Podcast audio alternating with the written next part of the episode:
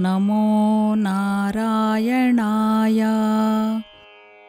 ముల్లోకములను తన కనురెప్పల్లా కాచే ఆ పరంధాముడు శ్రీ మహావిష్ణువు.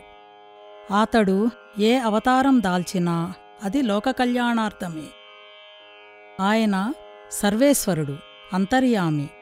ఆ స్వామి ప్రతివారి హృదయంలోనూ కొలువై ఉంటాడు.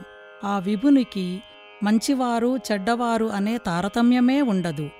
మనకు మంచి అనునది ఏ విధంగా చేదుగా కఠినంగా తోస్తుందో చెడ్డవారికి కూడా ఆయన అంతరంగం అదే విధంగా తోస్తుంది.